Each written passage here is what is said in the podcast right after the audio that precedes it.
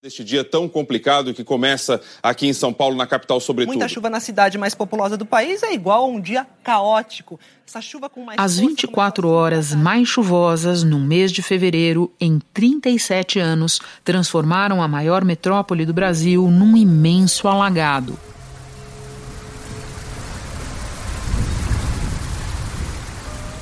Estava dormindo e aí é, minha filha acordou assustada que ela viu o chão estralando, aí ela acordou assustada, tá caindo na casa. Eu, a única coisa que eu pensei só foi em salvar meus filhos. Passava das 8 da manhã quando os moradores de Osasco ouviram um forte barulho.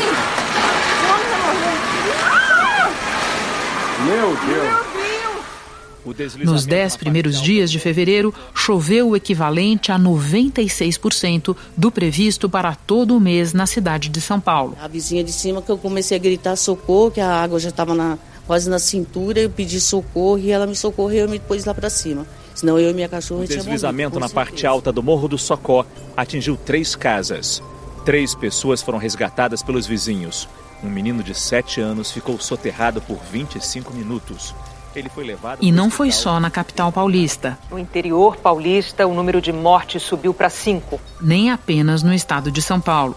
Desde janeiro, chuvas fortíssimas provocam destruição em cidades de Minas Gerais, Espírito Santo e Rio de Janeiro. Subiu para 59 o número de mortos nas chuvas de Minas Gerais. Segundo a meteorologia, esse é o mês de janeiro mais chuvoso dos últimos 110 anos na capital Uma mineira. forte chuva provocou mortes e deixou prejuízos no Espírito A Santo. água invadiu ruas, casas, o comércio, o hospital e a rodoviária de Teve Conha. chuva forte também no Rio de Janeiro. A capital e região metropolitana praticamente pararam em mais um temporal. Esses eventos fora da curva estão cada vez mais frequentes no Brasil e no mundo. É o que aponta um estudo do Conselho Consultivo das Academias Europeias de Ciências. Globalmente, a quantidade de tempestades dobrou desde 1980. Da redação do G1, eu sou Renata Loprete e o assunto hoje são as chuvas extremas.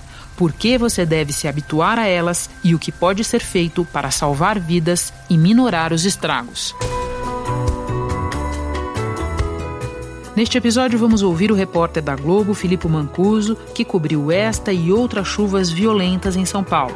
Mas antes eu entrevisto o climatologista e meteorologista José Marengo, do Centro Nacional de Monitoramento e Alertas de Desastres Naturais, o CEMADEM. Quarta-feira, 12 de fevereiro. Marengo, o que caracteriza uma chuva extrema? Bom, depende. Se nós pensamos na natureza meteorológica, não? E a presença de uma nuvem muito intensa com chuvas bastante concentradas numa pouca, numa área reduzida. Mas em termos de climatologia, por exemplo, nós podemos pensar uma chuva de um dia, 50 milímetros em um dia, ou 100 milímetros em um dia, ou 100 milímetros numa hora, isso seria uma chuva intensa. E uma chuva intensa é geralmente em uma região relativamente pequena. Não? Eh, se pensamos o que São Paulo, por exemplo, em algumas regiões foram mais de 100 milímetros em poucas horas, não? quando a climatologia é, digamos, quase o, duas vezes o valor. Ou seja, é como se essa chuva de um mês cai somente em um dia ou dois dias. Por falar em São Paulo, você é autor de um estudo que olhou especificamente para as chuvas na cidade nas últimas sete décadas. E o que esse estudo descobriu? Bom, considerando a definição de extremos, não sei, a, a gente pegou os dados da estação da USP e da estação do INEMET, Miranda de Santana, a gente começou a avaliar vários índices de chuva, entre eles aqueles que nós consideramos são os mais importantes quando temos desastres naturais, não? Eh, por exemplo, chuvas, número de dias com chuva acima de 50 milímetros ou 100 milímetros. E justamente o número de dias com chuvas acima de 100 milímetros nos, nas décadas de 70, 60 eram pouquíssimos, dois, três. E agora nos últimos, na última década nós chegamos a quase oito eventos. E esses eventos são importantes porque se nós pensamos na chuva intensa, essa chuva intensa pode dar lugar a um desastre natural, como o caso de enchentes ou enxurradas, ou deslizamento de terra. Claro que isso também depende não só do clima, sino também da vulnerabilidad de la población. O sea, si cae una lluvia de 100 milímetros en un día, en una área de, en costa, una área, un morro, por ejemplo, con un sol bastante solto, eso puede dar lugar a deslizamiento de tierra y matar personas, como tenga acontecido en Osasco o Asho.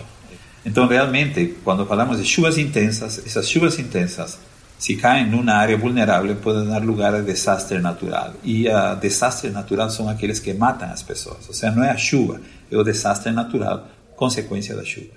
Nós vamos falar ainda mais do desastre natural, mas ainda para entender a questão é, da quantidade de água, da chuva extrema.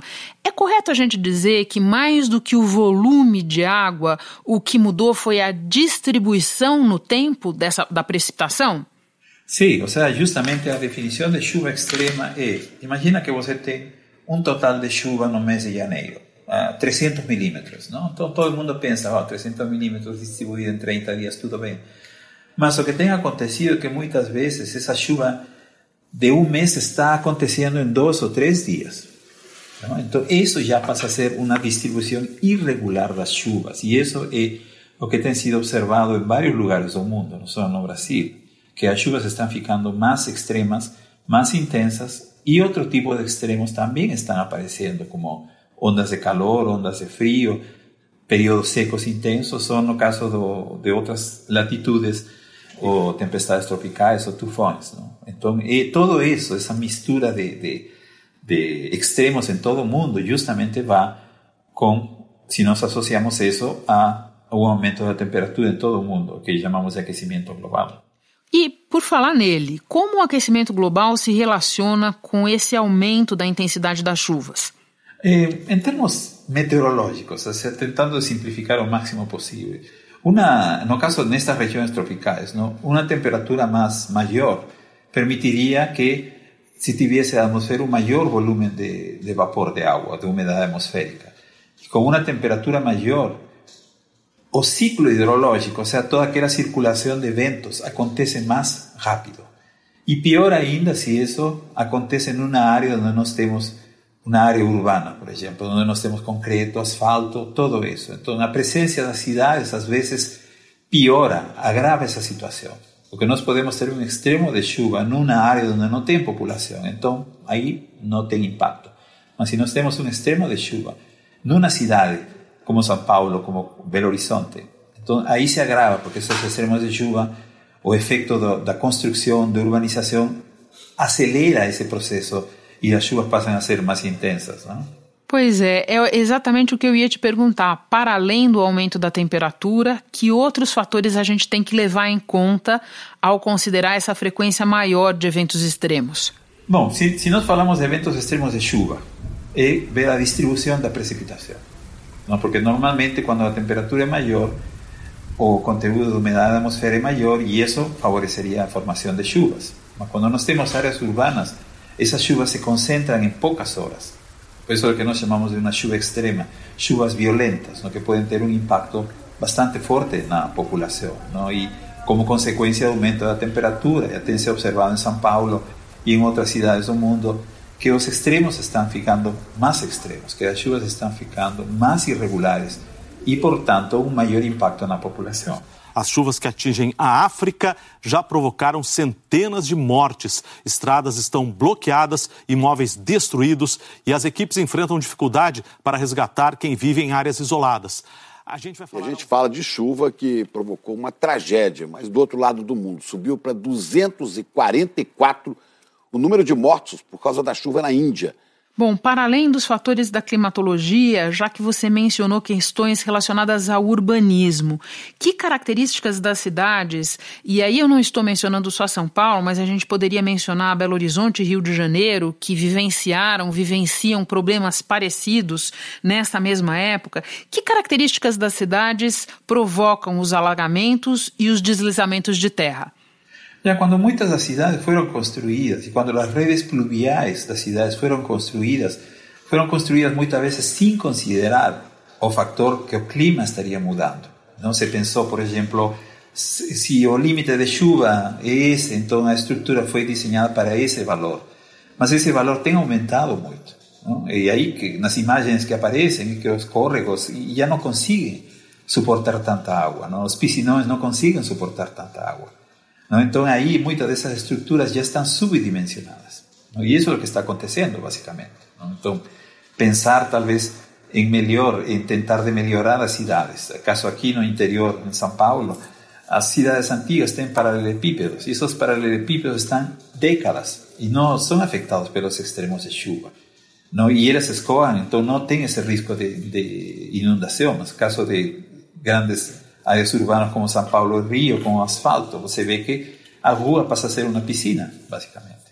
¿no? Entonces tiene a ver mucho con la forma de la ciudad. ¿no? Você se refere, pelo que eu entendo, à impermeabilização em larga escala do solo, é isso? Exatamente, isso é o que está acontecendo, porque nas cidades da Europa, por exemplo, eles muitas vezes colocam aqueles tijolos que permitem um tipo de vegetação grama, que isso permite a infiltração dessa água no solo e evita esse problema de, de enchente. Não? Isso, isso é um pouco o que faltou. Não? Cidades brasileiras são desenhadas tipo cidades europeias, não? mas não se pensou que talvez o clima estaria mudando, que os extremos de chuva seriam mais fortes, ou construindo em áreas onde não deveria existir população, áreas de costa, áreas de morros, por exemplo, que todos os anos uma chuva intensa produz deslizamento, cai uma casa e arrasta outras casas, e aí as pessoas morrem. Então, esse tipo de coisas que tem que ser considerado seriamente, mudar um pouco esse padrão de desenvolvimento. Eu não sou arquiteto, mas pelo menos conversando com arquitetos e urbanistas, combinamos bem que um clima mudando e uma cidade que não foi bem planejada é uma receita mortal. Você falava há pouco que o problema não é a chuva, mas o que ela causa. Podemos descrever um pouco os efeitos para a cidade e principalmente para a população dessas chuvas extremas cada vez mais frequentes? Eso, eso básicamente es lo que acontece, ¿no? O sea, por ejemplo, en ciudades con una impermeabilización bastante grande, ahí você ve que una lluvia intensa, a población básicamente fica isolada, porque acontecen inundaciones, las ruas fican totalmente inundadas, las personas no pueden salir de casa, los carros fican totalmente dentro de la agua, y en otros casos, eh, as enchentes urbanas, as, essas enxurradas que as pessoas morrem como consequência de ser arrastradas por aquelas enxurradas, não? e a água também entra nas propriedades e acaba com todo. Não? E nós estamos falando de favelas, estamos falando de prédios de luxo, onde a água entra na garagem subterrânea e inunda totalmente tudo. Não? Então, os impactos são, são graves. No caso da CEAGESP, em São Paulo, por exemplo. A chuva também causou transtornos na CEAGESP, maior companhia de abastecimento da América Latina, que ficou debaixo d'água. Toneladas de alimentos se perderam na Hoje na CEAGESP foi dia de tentar colocar a casa em ordem. Toneladas de frutas, legumes e verduras vão ser jogadas no lixo. Os comerciantes ainda não sabem o total do prejuízo. Toda aquela mercadoria que a água cobriu, nós estamos jogando ela fora. Já jogamos umas 40 caixas de limão, vamos jogar aproximadamente umas 200 caixas de mamão ou mais. É difícil calcular. Eles estão, hoje estão estimando e isso pode produzir um problema de abastecimento na, de alimentação. Ou seja, muitas dessas consequências de um extremo de chuva, de um desastre natural, podem ser diretas na população ou indiretas também. Não? E, e realmente o custo elevado de todo isso que afeta a população, particularmente aqueles mais pobres, mais vulneráveis. Bom, e agora a hora do que fazer em face desse novo normal. Que hábitos você acha que a gente precisa repensar? Que medidas precisam ser tomadas para prevenir ou pelo menos minorar os efeitos desses desastres? Bom, uma das coisas que se planejaram durante o Acordo de Paris é justamente reduzir a emissão de gases de efeito estufa para reduzir a intensidade do aquecimento. Mas esse processo, que se funcionar, é um processo demorado, não é de um ano para outro que acontece. Não? Então, aqui o que entra muitas vezes é a adaptação. Adaptação estrutural, ou seja, construir obras, construir piscinões, ou canalizar os córregos já com uma, um dimensionamento melhor, ou não permitir, por exemplo, construções em áreas de risco. Que isso, se não tivesse construção em áreas de risco, não importa se chove 200 milímetros num dia, isso não vai ter impacto na, na população. Não? Então, esse é um tipo de coisas que tem que ser pensado seriamente. Se o clima está mudando e não dá como revertir, por lo menos nós temos que nos adaptar para que a população e as cidades e todas as propriedades, a economia sejam mais resilientes a um clima de extremos. Então, quando falamos essa nova normal, é que agora o que antes podia ser um evento raro em termos extremos de chuva, agora passou a ser um evento mais comum. E isso é que nós temos que começarmos a nos preparar.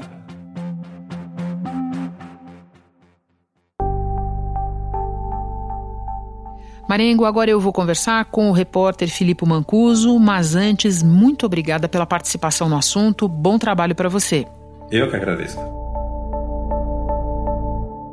Filipe, pode nos descrever o que de mais impressionante você viu na cidade de São Paulo nesta segunda-feira? A gente estava numa transmissão ao vivo, Renata. Vamos lá então, com Filipe Mancuso. Filipe Mancuso na região da Ponte das Bandeiras e conta tudo pra gente aí. Bom dia. Rodrigo, Glória, bom dia para vocês. Na medida do possível, bom dia e a todos. num certo momento, né, a gente vi resgate de, com bote do corpo de bombeiros, né, pessoas desesperadas, sem saber o que fazer. A gente escolheu esse lugar aqui para entrar ao vivo porque a gente consegue ter uma dimensão da, do tamanho dessa chuva, da força, da intensidade da chuva. Mas um momento especial me chama a atenção.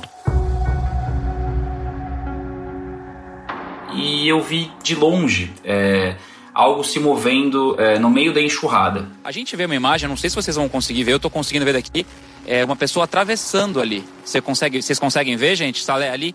O cinegrafista acabou encontrando, tinha dúvida se era um tronco ou alguma coisa, mas a gente aproximou a câmera e viu que era uma pessoa. Consegue fechar a imagem para vocês? Alguém atravessando, tá nadando aqui no meio da pista. Vocês estão vendo aqui, né? Sim, sim, estamos uma vendo sim, perigosa, claramente. Nem um pouco recomendável. Nem então um a gente ao vivo recomendável. conseguiu flagrar essa situação de uma pessoa no meio da enxurrada, né, é, na pista da Marginal Tietê, uma das três pistas que era um dos pontos ali intransitáveis de São Paulo. E ali, enquanto a gente falava ao vivo, a, a aflição tomou conta. Rodrigo, olha, a gente tá vendo essa cena aqui, a gente torce para que essa situação aqui acabe com um final feliz. O helicóptero Águia esteve aqui há pouco. E a gente torcendo para aquela pessoa, naquele momento a gente já tinha identificado que era um rapaz, mesmo de longe, que ela conseguisse chegar no final do percurso, né? Que ela conseguisse chegar nadar o suficiente e, e encontrar o posto de gasolina, que era o único destino seco que ali havia.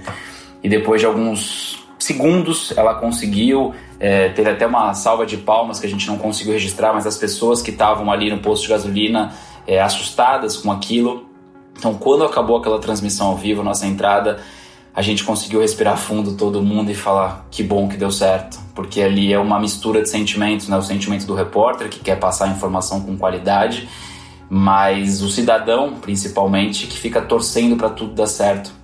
A, a notícia ruim era tudo que eu não queria dar naquele momento. Em que região da cidade você estava nessa hora? A gente estava sobre a Ponte das Bandeiras, numa situação hiper privilegiada para ver um desses pontos intransitáveis da Marginal Tietê. Eu estava exatamente na Ponte das Bandeiras, mostrando a situação do motorista que vinha no sentido da Castelo Branco. Né? Então, para quem não é de São Paulo, a Marginal Tietê é uma das principais ligações entre as rodovias que cruzam São Paulo. Então, é, ali a partir depois das 5 da manhã ninguém mais passou. Tudo virou rio, né? A, a marginal virou rio. Então ali você não conseguia distinguir o que, o que era o leito do rio Tietê e o que eram as pistas da, da marginal. Você já cobriu muitas outras chuvas. O que essa teve de diferente? Antigamente eu acompanhava chuva, hoje eu acompanho dilúvio. A diferença principal dessa para as outras muitas enchentes que a gente cobre no dia a dia de São Paulo é que as, a, a, as chuvas é, em São Paulo nessa época do ano elas são muito violentas, é, mas elas são intermitentes. É, no caso é, da madrugada de, de segunda-feira, noite de domingo, né, para falar melhor, a, a chuva estava ininterrupta. Eu nunca tinha visto nada parecido, até disse isso nas minhas entradas ao vivo. É, não parou de chover um segundo sequer enquanto a gente falava ao vivo. Eu cheguei nesse ponto que eu te falei é, por volta de 6 horas da manhã. Eu fui sair de lá às 4 da tarde. Em nenhum momento parou de chover. Então a gente ficava assustado, a gente ficou preocupado com tudo que estava acontecendo, porque o rio só aumentava, né? O nível da água só aumentava. Então a gente é, passava essa, essa, essa notícia, mas também bastante preocupado com tudo que acontecia nos entornos. Depois de quatro, quatro e meia da tarde, cinco, a chuva começou a estiar um pouquinho, não parar totalmente, mas uma sensação melhor tomou conta de todo mundo e a gente começou a perceber que o nível da água ia acabar baixando mais cedo ou mais tarde. A gente em São Paulo, nem todo mundo tem essa informação por não ser daqui, né? Mas a gente cresceu de uma maneira equivocada, né? É, quando chove em São Paulo, né, os rios e córregos eles só voltam a ser vistos, né? Porque é como se, se eles dissessem assim, ó, eu tô aqui, eu tô por aqui. É, a maioria dos milhares, de, dos milhares de quilômetros, né, Renata, de cursos de água aqui de São Paulo, eles estão tampados, né? Então, se a gente parar para pensar aí, embaixo da 23 de maio fica o Rio Itororó, é, ali na, na Zona Oeste, na região da Pompeia, tem o, o córrego da Água Preta que passa ali por baixo. Embaixo do Anhangabaú, do Vale do Anhangabaú, tem o córrego do Anhangabaú. E esses são alguns dos muitos exemplos. Né? Então, São Paulo fez uma opção lá atrás de crescer tampando os rios, né? dando espaço aí para os automóveis, para a urbanização. E São Paulo é uma cidade impermeável. Né? Então, não chega a ser uma surpresa. Se a gente for parar para pensar no caso da Vila Itaim, que fica no extremo leste de São Paulo, uma região bastante adensada aqui da cidade, uma região, são casas construídas na várzea do rio Tietê, onde, é, onde deveria haver o que ali? Vegetação, né, para absorção dessa água da chuva. Só chover, né? A gente sabe que o pessoal da Vila Itaim, na região do Jardim Romano, zona leste aqui de São Paulo, sabe que vai sofrer com as enchentes. Já dá até medo em todo mundo por lá. Faz pelo menos uns sete anos que a gente mostra o lamaçal que vira o bairro, né? O governo do estado diz que... Então isso fica muito claro para a gente, a percepção da reportagem. E como que a cidade está preparada para isso? A gente cobra muito as autoridades, né? A construção de mais piscinões, né? Que são grandes reservatórios de água, praças verdes públicas para ajudar na absorção dessa água também. Mas a gente nunca pode esquecer que a gente precisa repensar um pouco mais a relação da cidade com seus rios, com seus córregos, com suas várzeas. Claramente a gente está em desvantagem. Portanto, de algum modo, o que o teu olho de repórter presenciou na rua é o que os climatologistas nos dizem, que a questão é o volume de água num intervalo relativamente curto de tempo, cerca de 24 horas. Agora, Filipe, vamos apelar para a tua memória de repórter. Você teve muitas coberturas assim ou nessa linha nos últimos anos? Tive, tive e vou apelando para a memória aqui, Renata. Eu lembro perfeitamente, e isso me ocorreu muito quando eu fazia as entradas, quando eu fazia as entrevistas, que eu tive uma situação muito parecida é, em 11 de março do ano passado, portanto de 2019. É, eu estava no, no, ABC, na região do ABC aqui de São Paulo, mais precisamente em São Bernardo do Campo, onde houve uma enxurrada, uma enchente gigantesca. Talvez tenha sido a última que a gente que teve uma ampla cobertura, uma coisa que foi ficou marcada. O ponto negativo e pior dessa enchente que eu estou falando de 2019, numa comparação com a com a desse ano, é que o número de mortes daquela vez foi muito maior. E é curioso, Renata, essa tua pergunta, porque eu lembro perfeitamente da entrevista, de uma entrevista que eu fiz ao vivo também naquela época, é, embaixo de um posto de gasolina em São Bernardo do Campo, e a cena não me sai da cabeça.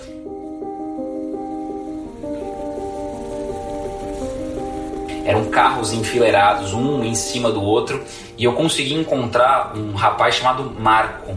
Ele, era, ele é pai de duas meninas e ele fez uma descrição emocionada ao vivo do que ele tinha passado. Então ele ficou, eles tiveram que arrombar o escritório do posto de gasolina, ele mais um monte de gente para conseguir subir no mezanino ali da, da, do escritório, porque a água já estava a mais de dois metros de altura.